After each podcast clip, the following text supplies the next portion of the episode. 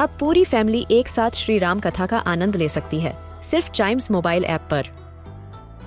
जानिए श्री राम के बचपन से लेकर दशानन वध तक का सफ़र। सरल रामायण, घर के सभी सदस्यों के लिए। आज ही डाउनलोड करें चाइम्स मोबाइल ऐप एप्पल या गूगल प्ले स्टोर से.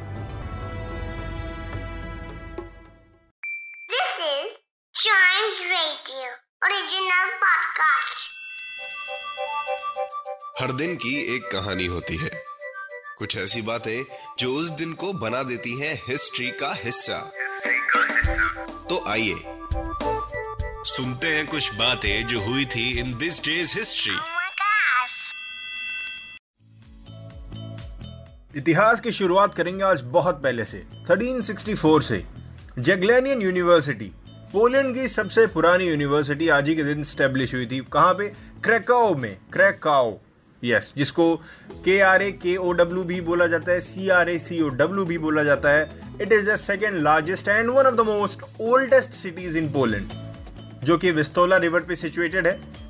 और यहीं पे ये जगलॉनियन यूनिवर्सिटी स्टैब्लिश हुई थी आज के दिन। देखिए यूनिवर्सिटी पे सबसे ज़्यादा ध्यान क्यों दिया जाता है पता है? क्योंकि यूनिवर्सिटी विश्वविद्यालय होती है। हमारी हाई एजुकेशन का एक रीज़न होती है। इसलिए जैसे हमारा स्कूल होता है बचपन का, वैसे हमारी बड़े होने पर हमारी यूनिवर्सिटी ही हमारा स्कूल होता है। और अगर जगलैनियन यूनिवर्सिटी की बात करें, जो कि पोलैंड वाली है, ये एक पब्लिक रिसर्च यूनिवर्सिटी है, जो कि 1364 में स्टैब्लिश हुई थी, जैसे हमने बात की। And it is the oldest university in Poland the oldest Slavic university the second oldest university in central Europe and one of the oldest surviving universities in the world Yes, दुनिया की सबसे पुरानी। बढ़ते हैं आगे 1459 में। आज के दिन जोधपुर स्टेब्लिश हो गया था। Jodhpur it's a city in the Thar desert of north west Indian state of Rajasthan आप में से कई लोग तो घूमने भी गए होंगे इस चीज़ की श्योरिटी मैं लेता हूँ। भाई जोधपुर तो गए होंगे फॉर श्योर कौन सा यूएस अमेरिका है बहुत दूर है। ज़्यादा दूर नहीं पास में ही है राजस्थान। बढ़ते हैं आगे 1926 में।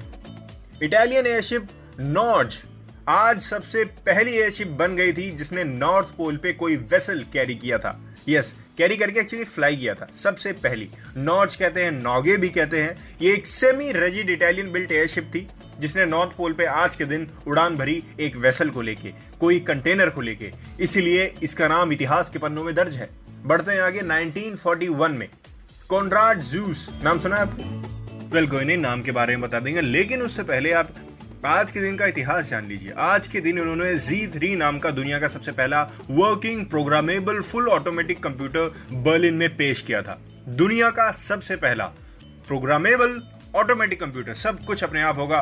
काइंड ऑफ़ आज के मॉडर्न कंप्यूटर से थोड़ा बोड़ा मिलता जुलता। 1941 की बात है। बहुत पुरानी भी नहीं है, बहुत नई भी नहीं है। और कॉन्राड जूस के बारे में बता देते हैं। ये एक जर्मन सिविल इंजीनियर थे, एक पाइनियर कंप्यूटर साइंटिस्ट थे।